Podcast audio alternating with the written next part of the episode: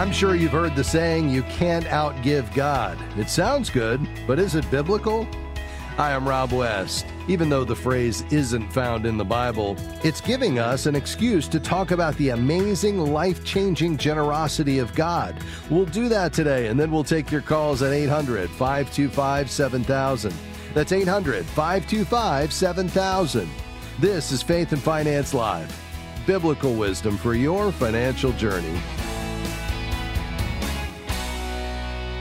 Well, that quote, you can't outgive God, is what Insight for Living author Steve Johnson calls bumper sticker theology. There is a grain of truth there, but there's so much more to it than that. As Christians, we are called to go beyond the bumper sticker, allowing the reality of God's grace to change our hearts. It's absolutely true that God is the greatest giver. For God so loved the world that he gave his one and only Son, that whoever believes in him shall not perish, but have eternal life. John 3:16 is the bedrock of our faith. Unfortunately, when it comes to imitating the generosity of God, we will always fall short. He does outgive us every time. So, does that mean we can skip being generous because we can't do it perfectly? Of course not. Perhaps generous giving seems out of reach for you. You're afraid you won't have enough for yourself or your family's needs if you give too much. Now, let me reassure you when God calls you to share what you have with someone in need, He is more than able to meet your needs in return. It's a matter of trust. So here's how God's generosity changes us. The magnitude of God's gift is impossible to ignore. God died to save you from the consequences of your sin, not because of anything you did. He did it while you were still a sinner. Romans 5 8 reads, God demonstrated his love for us in this. While we were still sinners, Christ died for us. That's generosity beyond anything you or I can imagine and deserves a response. As a Christian and a child of God, you are on a journey of faith that includes learning to trust God's faithfulness more and more. According to Galatians 2:20, you have been crucified with Christ. It's no longer you who live, but Christ who lives in you.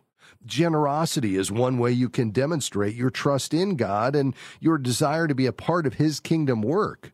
Fear of not having enough is one way you might miss out on the blessings of generosity. There are, of course, others. Perhaps you hope to win God's favor by giving, or maybe you expect to be rewarded with material success when you're generous. Unfortunately, neither of these expectations is biblical. We're not trying to outgive God. We're not in competition with the Lord or with each other. As for earning God's favor, we already have it. It's called grace, and it's not something we can ever earn. What we can do is offer grace to others. As it says in Ephesians 4:32, be kind to one another, tender-hearted, forgiving one another as God in Christ forgave you. Uh, what about those who expect God to reward them for being generous? Do we give in order to get something from God? Author Steve Johnson explains it this way We are not to give to get earthly reward, expecting God to always give us back in this life what we invest in the kingdom. We should give without care for the earthly reward of financial prosperity. Instead, seek the heavenly reward of God Himself. When we understand God's generosity towards us, it changes the nature of our giving and our attitude about all money and possessions. King David is an example of this right attitude about giving. In 1 Chronicles 29:14, David praises God for his abundant provision to build the temple, even though the raw materials came from the people's gifts. But who am I and who are my people that we should be able to give as generously as this? Everything comes from you, and we have given you only what comes from your hand. David demonstrates gratitude and gives God the glory. Like a loving father, God shows us through Jesus how to love and give and live in the right way. When we follow Christ in our generosity, we experience the blessing of serving others in His name. Sometimes the Lord provides additional material blessings so that we can continue giving. Of course, we can't outgive God but we can be the hands and feet of Christ in the world. As you mature in your faith, growing in the grace and the knowledge of our Lord and Savior Jesus Christ, as it says in 2 Peter 3 8, the Holy Spirit is making changes in your heart you will want to respond to God's grace by being generous in turn. Best of all, when we serve and give generously, we experience a closer walk with the giver himself. All right, your calls are next. The number is 800 525 7000. That's 800 525 7000. You can call that number 24 7. I'm Rob West, and we'll be right back after this break. Stick around.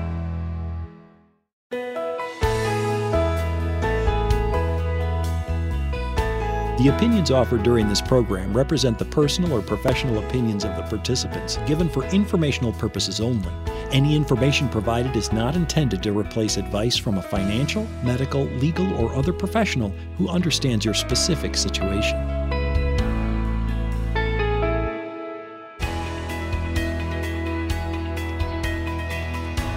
I'm so thankful you joined us today for Faith and Finance Live here on Moody Radio. I'm Rob West. All right, it's time to take your calls and questions today. Let's dive into what you're thinking about financially, help you process that through the lens of scripture, a biblical worldview, and see if we can help you make a decision on something as you head into the weekend. We want you to have some confidence and some peace of mind as you steward all that God has entrusted to you. So, the only thing left is for you to pick up the phone 800 525 7000.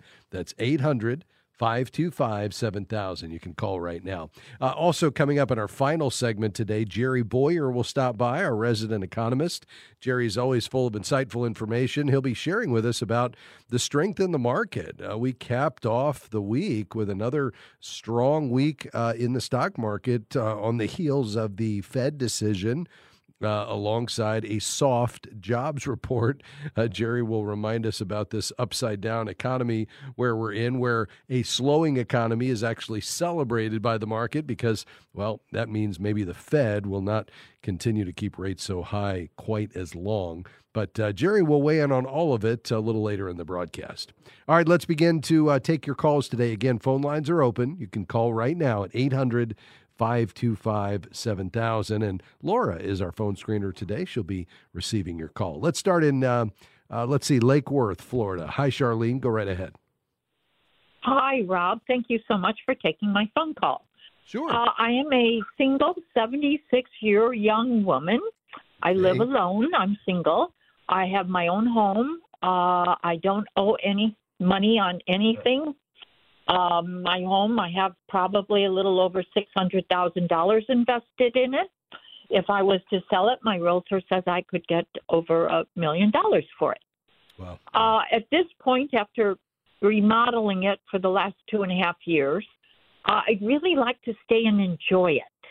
Yeah. But I only have $80,000 in a cash account. It's making mm-hmm. three, less than 3.5%. Uh, I earn two thousand dollars from Social Security. I can. That's my check that comes in every month. My uh, bills. I, I like to live well. I like to go out for dinner.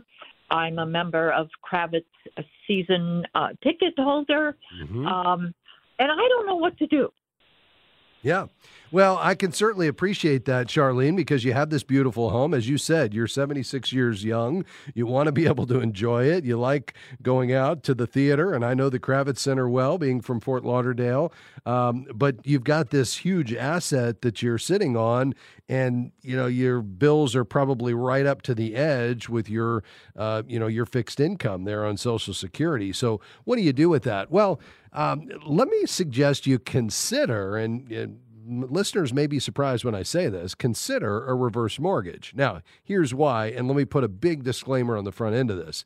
Uh, these are not my first choice because, as we talk often about this on this program, you know, I love the idea of pursuing uh, this goal of being debt free over your lifetime and uh, getting completely out of debt, including your home by the time you retire, which keeps keeps your lifestyle as low as possible and keeps you unencumbered. And when we look at the counsel of Scripture, although borrowing is not a sin, uh, you know, there are clear warnings about the use of debt. Now, if you are going to use debt, there are some rules that I think you should follow. So only borrow when you have an appreciating asset. Well, that would certainly be your home. Only borrow when you have spousal unity. If you're married, you understand you're you're single. Make sure that there are no other alternatives. I mean, so we can kind of run through the list, but the benefit of a, a reverse mortgage in your situation would be essentially where you could begin to systematically, you know, for the rest of your life, pull out a monthly amount uh, out of your um, home in the form of you know an income, a check, and you would never have to repay that. Uh, in fact, the home equity uh, conversion mortgage, which is the fancy name for a reverse mortgage, uh, is backed by the Federal Housing Administration. So, regardless of how long you live, you'll never have to pay it back until you die or leave the house um, which means that you know your estate, unless you were to sell it, move somewhere else, your estate would take care of that um, whatever is owed on the reverse mortgage that you pull out throughout the rest of your life. But the key is they are not allowed to get more than the home is worth. Now I realize you know, it'd take you a long time in monthly checks to pull out over a million dollars. So I'm not even thinking you would get there. But even if you did, one of the benefits of the home equity conversion mortgage is they can't collect more than what the home will bear on the market when it's sold at your death. And so if there's a shortfall, meaning they paid out more than your home is worth, well, that's where the Federal Housing Administration steps in and they pay the rest to the lender. Um, so you never, you know, you'd know that you'd never owe anything more than what your house is worth. And it would be a way that you could enjoy uh, being able to systematically pull that equity out to you know significantly increase the monthly income you have available and you could stay right there now if at some point you decided to move or you wanted to downsize the home became too much for you. Maybe you needed to move into assisted living or, you know, nursing home. Well, whatever was owed at the time of the sale, you would have to pay that back. There's an interest rate embedded in this, even though there's no payments, you are accruing interest on what's paid out to you. But uh, that would be one thing that would come to mind that would allow you to stay there and increase your income. But give me your thoughts on that. Well, it sounds interesting, but uh, those uh, reverse mortgages have had a bad rap. Yeah, and that's uh, why you I, need to have someone that really understands them because they're not all created equal. I mean, I wouldn't I wouldn't be following a phone number on an ad you see on the television. I would uh, I would talk to well there's only one place I would go that I would trust, which is Movement Mortgage. I'd go to movement.com/faith fill out the information and you know when that somebody reaches out to you tell them you want to talk to the the area that handles reverse mortgages. Because i agree with you. They're not all created equal. The fees can be you know very high. Um, but if you get a great you know a quality reverse mortgage where the fees are in line the interest rates in line it could do exactly what you're talking about which is boost your income keep you in the house never have to make a payment and never you're you're not even uh, personally obligated. Basically, the the only collateral is the home. Mm-hmm. Now, what you said that it never goes over if if once I die uh, and the house is, has to be sold or they have to retrieve their money. But what happens if the house is worth more than what the reverse mortgage was meant for. Oh yeah, that, all you have to pay is what you owe in the amount that was paid out to you plus the interest and fees and uh, undoubtedly there would be quite a bit of equity left and all of that would be in your estate and then able to be given away charitably or pass on to your heirs. You only owe up to what was paid out but never more than the value of the home. Okay yeah. So you think this is uh, probably the best way to go? Do you I have think, any other suggestions? Well, the only other suggestion would just be, you know, to stay right there and, um, you know, just live modestly on two thousand a month. Uh, because apart from that, really the only other option is to sell and downsize and put a portion of the proceeds to work because you'd get a million dollars out. Maybe you buy a townhouse for you know five hundred thousand, and you got another five hundred thousand that can generate income. Let's talk a bit more off the air. We'll be right back. Well, I'm so glad you joined us today on Faith and Finance Live. I'm Rob West. Hey, before we head back to the phones, let me remind you Faith and Finance Live is listener supported, which just simply means We can only do what we do on this program every day because of your generous support. And here at the final two months of the year, this is an important time for us to hear from listeners who uh, would like to financially support our work with a tax deductible gift. Uh, when you head to faithfi.com, that's faithfi.com, you can click the give button. And if you've found something valuable here, maybe it's been an encouragement to you, you listen regularly, but you've never supported the ministry, a gift of any amount would go a long way to helping us reach our goal between now and December 31st. So uh, if you'd prayerfully consider a gift, we'd certainly be grateful. Again, faithfi.com, just click give. And thanks in advance. All right, we've got a few lines open today. If you have a financial question, we're taking those at 800 525 7000. Again, that number 800 525 7000. Uh, let's go to uh, Macon, Georgia. Hi, Aaron. Go ahead. Aaron, are you with us? All right, let's work on that. See if we can get Aaron back on the line. We'll go to Longview, Texas. Hi, Debbie. How can I help you? Hi there. So, um, I have a huge, huge student loan. It's over two hundred and forty thousand, um, and I have just recently uh, secured myself a job, and um, I do not think I'm going to be able to manage their uh, minimum monthly payment because my balance is so big and uh, it's at a six point something percent interest rate, and I don't know what to do. I, I don't know if I need to quit my job and live in poverty, or mm. I mean, I can't get through to them. You know, I'm on hold for over an hour, and my phone runs out of power. I don't know what to yes. do. Yeah. Uh, well, I'm so sorry to hear about that. Uh, I know that's got to be weighing on you, Debbie. Uh, are these federal student loans? Yes. Okay. So uh, there are options for you. I mean, one of the benefits of the federal loan program uh, through the Department of Education is what's called income driven repayment plans. Um, and so there are options for you to go on one of the IBRs, the income based repayment plans, that basically, uh, you know, allow you to only pay what you're able based on uh, what you have available. So, you know, if you're uh, not a new borrower, generally it's 15% of your discretionary income um, that you will have to pay on one of these income based plans. So I would, you know, I realize that it's probably not easy to get through, and maybe it's, you know, it's going to take some time. But I would reach out to um, the uh, uh, your student loan servicer and talk to them about one of these income based repayment plans because I realize it's a huge number and that's okay. You know, it's it's there, um, but you want to make sure that what you are paying fits into what you have available, so you can cover all of your other bills. And even though you're probably not making a whole lot of progress toward paying it off, the key is that you keep it current. And you know, one of these features of these um, federal loan programs is that you know you can go on one of these income-based plans. So, are, are you familiar with that idea? Yeah, I actually um, I'm on the plan. Um, I am actually on that plan, but I have a zero payment.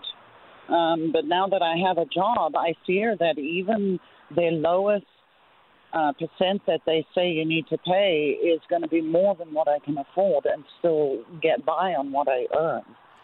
Yeah, I, I, get it, and and maybe you're going to need to take a hard look at the rest of your expenses, but it's it's not going to be more than ten to fifteen percent of your discretionary income.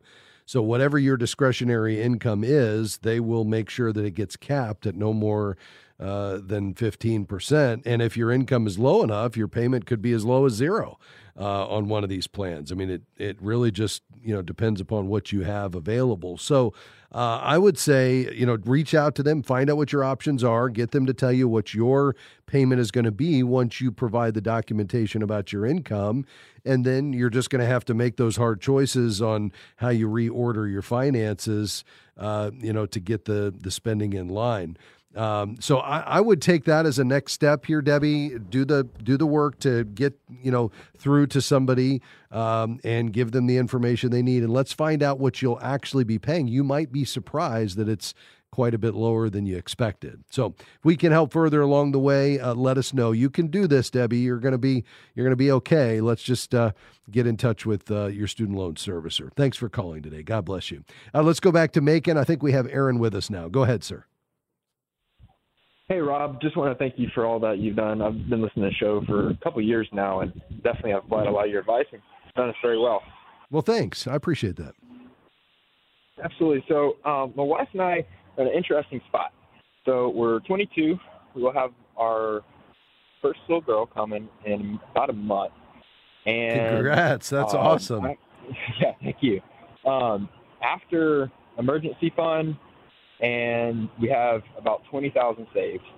Um, the house we have about twenty thousand left um, to pay for that, and then um, I just got in my work where I'm available to get into my 401k with a three percent match, and uh, um, make about forty, fifty thousand a year. We used to make more on two incomes, um, but now my wife's not working to be with the kid. Um, so my question is, is this twenty thousand? We could go ahead and get the house paid off, or um, we can go ahead and put an initial investment of uh, five to ten thousand in my 401k, um, or um, and also we're thinking about for a kid um, getting one of those uh, funds that you can put money into, and by the time they're 18, they can pull it out. I forget what they were, were called, but you talked about it a while back on the show. Yeah, 529 plan maybe. Yeah, something like that. Um, Other and the other side of this is my wife was working this year. She will. We can start a Roth IRA for her. Um, however, this will be the last year she'll be able to do it. Um, she is still making money, but it's on the side. Um, Okay, cool. Yeah, no, that's really helpful. Listen, I've got to take a quick break, but I've got this detail here and we'll talk about it on the other side. We'll be right back.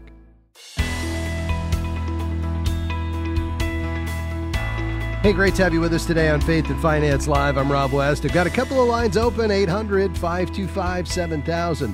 Hey, just before the break, we were talking to Aaron in Macon, Georgia. Aaron and his wife are a young couple in their early 20s. They've got uh, a, a, their first child on the way. Aaron, did you say it's a little girl? Is that right? Yeah, little girl, uh, naming That's her Ruth amazing. Ann. Come on, that's Yeah. incredible. Now, did you get permission from your wife to tell the whole world what her name was going to be? Uh, no, actually, yes, I did. we, we didn't tell everybody. All right, no, that's great. We we'll tell everybody to keep it on the down low. Uh, no, that's great. And they're uh, you know they're thinking about just how they set themselves up you know well financially. Aaron, I mean, first of all, you guys are doing an incredible job. I mean, here you are in your early twenties. You've got your emergency fund fully funded. You've got an additional twenty thousand. Uh, your house is able to be paid off right now, and if not, you're not too far away at only twenty thousand left. I realize you were living on a double income, which is probably how you've been accelerating this payoff. Now, as your wife kind of comes out, uh, you know, from paid work to some incredible work raising your uh, sweet little Ruth Ann, uh, you guys are going to have less income. So obviously, you're just wondering. How do you kind of manage all this? Now, a couple of questions for you. One would be, what is the interest rate on that mortgage? interest rate. So we're twenty thousand left to pay for it. We're actually buying the house from family. It's the old double wide that we're fixing up. Okay, Uh, cool. So unique, unique situation, but it's twenty thousand left. It, it's close to it's up or down a little bit. Yeah, but you don't. You're not paying any interest on it, so you don't have a mortgage. You're just buying it outright. Yes, it's uh, you, it's called owner financing. Is the legal Okay. term that we're doing. Yeah, yeah. So are you living in it currently? Yes. But that interest rate, because it's family, is set at zero. Yeah. Okay. It was kind of incorporated in just the price of the. I got it. Okay. And then are you? So how much are you spending per month on that? How, what's the payment that you've agreed to? Uh, six hundred and fifty. Okay. Now, assuming you were to keep the um, the mortgage around, or in this case, the owner financing at six fifty a month, and so you still had that. Your wife's not working any longer, so that income goes away. So you're you know making ends meet on forty to fifty k. Are you are you able to go ahead and and still fund uh, the retirement plan that that the company will match every month? I I believe so. Okay. Uh, What percent of your income do you think you could put in before the match? For the match, well, it would be up to the match at least. Um, but I know Dave Ramsey is always like uh, 15. I Yeah. think that we could at least do a five to 10. Um, Yeah. We would like to be at that 15 point, but I, Yeah. we're going to try to shoot for 10. Okay. Well, you know, I think if it were me, I mean, obviously, unless you guys just have a conviction to be debt free and you want to, you know, if this is a family member, and I realize, you know, when you borrow money from family, it changes the relationship. And so, you know, there's a good case to be made that you guys just want to be out from under this, you know, once and for all. And if so, then don't look back. Let's pay it off and be done with it. And that frees up 650 a month. And that's great. If not, you could hang on to that 20,000 and use that to fund the Roth IRAs uh, for this year, you know, and then turn around and do it right after the first of the year for next year.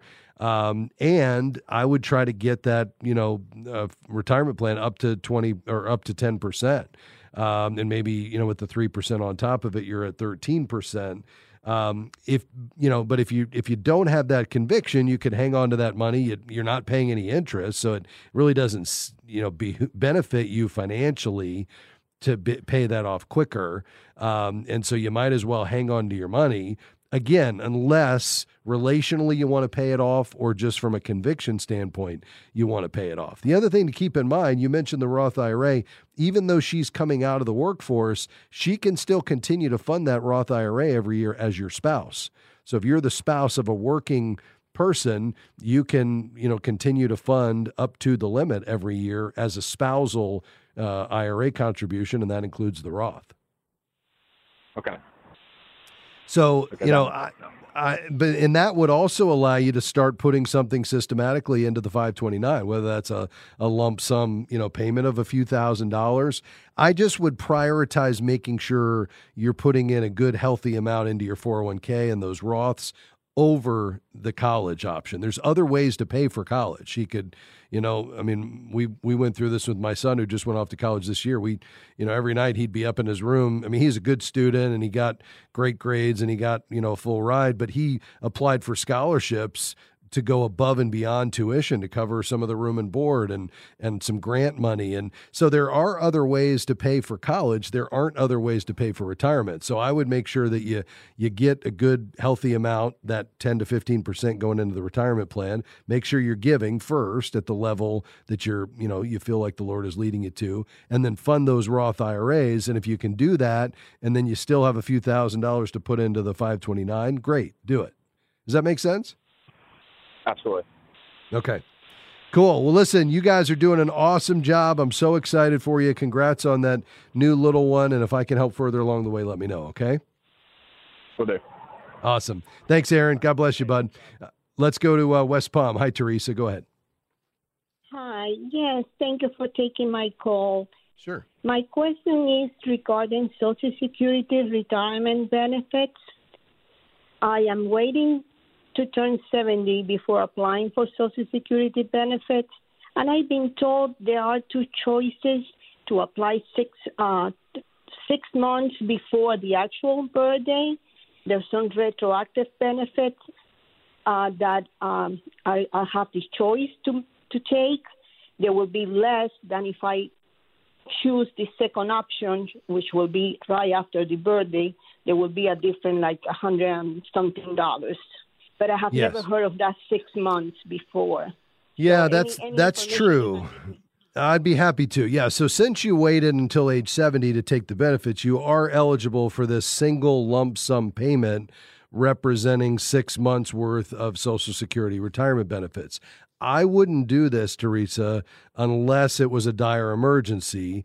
uh, Because taking this lump sum option will result in permanently lowering the monthly benefit when you receive it. Uh, so if, here, here's some numbers to consider. Just an example. So let's say your monthly Social Security benefit will be twenty five hundred dollars a month, uh, and you could get a check for fourteen thousand four hundred if you take the six month lump sum. Your monthly benefit would then drop by about hundred dollars a month. If you don't take the lump sum benefit, it'll take about twelve years uh, to get that lump sum back. But at that point, then you're money ahead because you've got this higher check for the rest of your life. So it really just comes down to you know life expectancy, and if the Lord tarries and you're in pretty good health, and uh, you know you're here for another 12 years, you will be repaid for everything you would have gotten through the uh, the six month lump sum option. But then you get that higher check for as long as you live. Does that make sense? Yes, it makes sense. Thank you Okay. so much. That helps a lot. All Thank right, you. Teresa. God bless you. Thanks for calling today. Oh, it's so much fun to talk to folks and get invited into your stories and hear what God's doing in your life and even celebrate a new little one along the way. Thanks for uh, your calls today. We're going to do this. We're going to take a quick break. When we come back, Jerry Bowyer is going to stop by and then we'll try to tackle a few more questions. We may have room for one more at 800 525 7000. Hey, uh, big news Mint is going away. That's right, the popular budgeting software is being phased out. So if you're a big Mint user, maybe this is a perfect time to check out the FaithFi app. You can do it at faithfi.com. We'll be right back.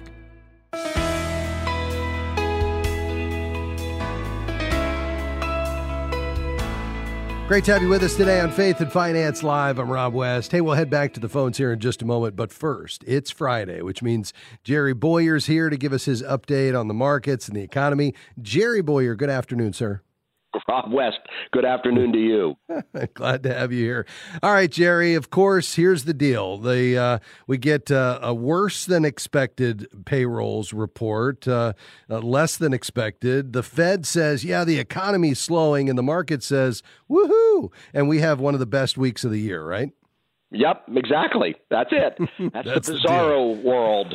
Um, remember, in, there was a in the Superman comics. There was a couple of, of comics where they went to Bizarro World, and over there, Superman was a bad guy, and everything was upside down. Or I don't know, maybe Spock had a beard. I forget what it was. So that was the, that's where we are now. So why does it work that way? It's confusing to people. Well, because the central bank, the Fed, believes in something called Keynesian economics, which they, uh, which for them means that economic growth causes inflation. So if the economy is slowing down, yippee! Yeah. you know, um, people are having trouble finding jobs. Well, that's great news because if they're having trouble finding jobs, they won't get raises. They lose bargaining power, and if they lose bargaining power, then we won't get inflation because they think that high wages leads to inflation. High wages doesn't lead to lead to inflation. Raises are a good thing. Too much money leads to inflation. I think Ronald Reagan once said, um, "We don't have inflation because the people are living too well. We have inflation because the government is living too well. It's not too many jobs, not too many workers. Uh, it's too many dollars that are being created. But that's not the way they see it. So, you know, the, the Fed has been saying, hey, we have an inflation problem and we're going to have to slow the economy to get rid of that. And now, oh, yippee, the economy's slowed. So we don't have to fight it anymore. So therefore, the Fed won't have to be pulling money out of the economy trying to slow it down. And that's how bad economic news leads to hmm. good market results. Of course, it can't go on that way forever. In Right. the end, reality reasserts itself. But right Yeah. now, we're not living with reality. Right now, we're living in the whim world of the Fed. Yeah, no question about it. That was well said, Jerry. And the other factor here is that obviously everybody is fixated on consumption. How much is the, uh, the average American consuming? You often remind us of the importance of not consumption, but production. So, how do you uh, evaluate the output here in the U.S. currently as a measure of our economic health? Well, we're slow in our output. Now, the third quarter was pretty strong, um, but in general, in the past couple of years, we've been slow. And I think, you know, when we did the quarterly call for KA members, um, I, I showed that if you look at the entire economy, including production, um, last year, for about half of last year, we were actually negative. We were in a recession. We were in a production recession. Um, and you can't, in the end, you can't consume what you don't produce. Um, everything everything a consumer buys is something somebody else had to produce. So a non-producing economy eventually has to become a non-consuming economy. Um, that, that's by the way where if, if, people have ever heard of supply side economics and what's that's confusing. Why is it called that? Where did it get its name? Well, basically, supply side economics, largely influenced by uh, Christian thinkers, is the idea that humans already have infinite demand. In, in economics, there's supply and demand, okay? Yeah. Demand side economics focuses on getting us to demand things. But I think the Christian doctrine of human nature is we already demand things. You know, I mean, it's human yeah. nature to demand, demand, demand. The trick is getting people to supply needs, to produce a good or service in service to somebody else. That's the hard thing. So supply side economics says the real trick to economics isn't getting people to want things; it's getting people to create things. Um, so that we what we need to do is have taxes and regulations, et cetera, in, in ways that create the incentives for us actually to produce things. Mm, yeah. And then we need companies providing goods and services and staying focused on providing those goods and services, not getting caught up in political endeavors, which is the other thing I want to talk about today. Give us the latest update on what you've been working on with corporate engagement. Well, I, I, think the big one this week is uh, Bank of America, uh, and I have to thank you for this because you were able to connect me with an advisor uh, who had a client who owned enough shares of Bank of America that we could work with them to put a proposal forward, which we did this week. Uh, what's that about? Bank of America canceled the account of a group called Indigenous Advance, which is a ministry to widows and orphans. Not only that, they they canceled the bank account of the church that sponsored it, um, hmm. and they didn't give any explanation other than it quote doesn't fit our risk profile, whatever that means. Um, I, I think that uh, well, look, I don't know why they did it. I do know that among some people that there are a, a lot of people in the world who don't share our Christian worldview, who think of Christianity as kind of colonial as an imposition. The missionaries go to indigenous people and ruin them. That we ought to leave them pristine, right? Now, they don't want to be left pristine. People, you know, like to get the gospel. Uh, they like to get food, by the way, too. And they like water. They like us to come and, you know, dig clean wells. And they like when we come and bring medicine. So missionaries have done tremendous good in the world, but not everyone thinks of missionaries positively. So I don't know if that's the motivation or not because they won't tell us. Um, and if they won't tell us, the idea is take it above the heads, take it above the heads of the managers. And what you do is you put a proposal on the ballot, and it goes in front of the board of directors, and they have to read it and have come to a position on it. And then it also goes to the shareholders themselves, and then mm. it's hmm. voted on at the annual meeting. So the idea is the shareholders, the investors, people listening right now who are investors, you are legally the adult supervision of American corporations. They may think of themselves as masters of the universe, but in the end, they're the hired help, and they need to be reminded of that more often than they have been. Well, and you're doing great work to ensure that that happens, Jerry. And I know you'll keep us updated on this one along the way. Great update today, Jerry. Great to have you with us today. Have a wonderful weekend. You too. God bless.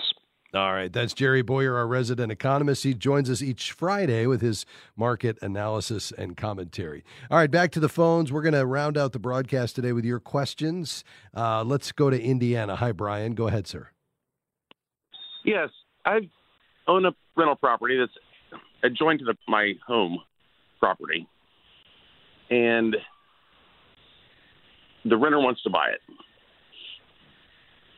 So I'm yeah. considering selling it and he also wants to buy another additional acre behind the property. Yeah. So my question is, am I better off to sell it as one parcel, considering capital gains, and I do like the passive income. So what I'm thinking about is selling the home as is on the land. Yeah. And then doing like a, a rent to own or a lease to own the additional acre over like a 10 year period just to give me yeah. kind of wean me off that passive income. I've only owned the property for three years, uh, so I don't know if there are, are other penalties for buying and selling property. I've never done it before. Uh, yeah, quick- no, there won't be any penalties, and because you've held it for more than a year, you've got long-term capital gains, which you know for most people that are making, if you're married filing jointly, anywhere between eighty-nine thousand and um, you know about four hundred fifty thousand in in income, not the gain, but your adjusted gross income. Uh, you're going to be at fifteen percent capital gain. So you know that's going to apply to any sale whether it's the parcel if you you know section that off or you know the the um, the home uh, or both. Uh, so i think it really you need to decide what do you want to be left with in the end uh, both in terms of your total portfolio, including the income generation piece, which you would be losing, and whether or not you want to be a landlord or whether you'd rather pull that capital out and go do something else with it and and then what would that be? And can you generate the same kind of income? I like the idea of you being diversified among multiple asset classes, whether that's a portion in real estate like you've got now, maybe a portion in stocks and bonds if you have access to a company sponsored retirement plan or some other uh, you know tax deferred environment maybe some precious metals. Uh, you put all that together and you don't have your eggs in one basket but obviously with real estate it's not a passive investment unless you're sitting on a piece of land waiting for it to be improved or uh, you know infrastructure to be put in or for it to appreciate. But with a, a home that you're renting out and generating income there's work that goes along with that. So i think i wouldn't let the tax tail wag the dog so to speak. I would you know decide what you want to be left with in the end and then figure out the very best way to structure it. And i think you're already on the right track here in terms of the various options you have with these different pieces and you're probably going to want a, a real estate attorney to help you to figure out how to kind of uh, you know develop this land into multiple parcels th- so that it could be sold off. Yes, well, I'm, I'm getting it surveyed um, to cut off an extra acre. Um, yeah. I just I didn't know if there was a benefit to because I, I think I'm looking at potentially making a hundred thousand dollars on the sale. Okay. And they didn't know if spreading that up, spreading part of that out over ten years um, as a lease to own would be beneficial, or just to yeah. get the whole lump sum once? Yeah, it's it's a good question. A lot of it depends on what you're going to do with it as you receive it. You know, if you turn around and you know produce income or grow it, uh, you know that can offset the taxes. Uh, also, if you want to give any portion away, you could give a portion of the property to a donor advised fund before you sell it, and then you wouldn't pay any capital gains on that portion, and that could be whatever percent of this property you want. So there's just a lot of options there. It feels like you're kind of ripe for some financial planning here, Brian.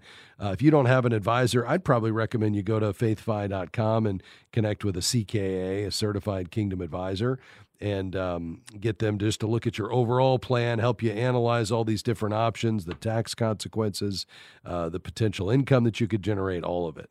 So I think that's my best advice, just given the complexity of what you've gotten you've got here. Again, faithfi.com and click find a CKA. Thanks for calling today. We appreciate it. Uh, Casey and Rick, boy, I'd love to get you to your questions at some point. Uh, perhaps our team can get you all scheduled for uh, the broadcast next week. If you don't mind holding, we'd be happy to do that.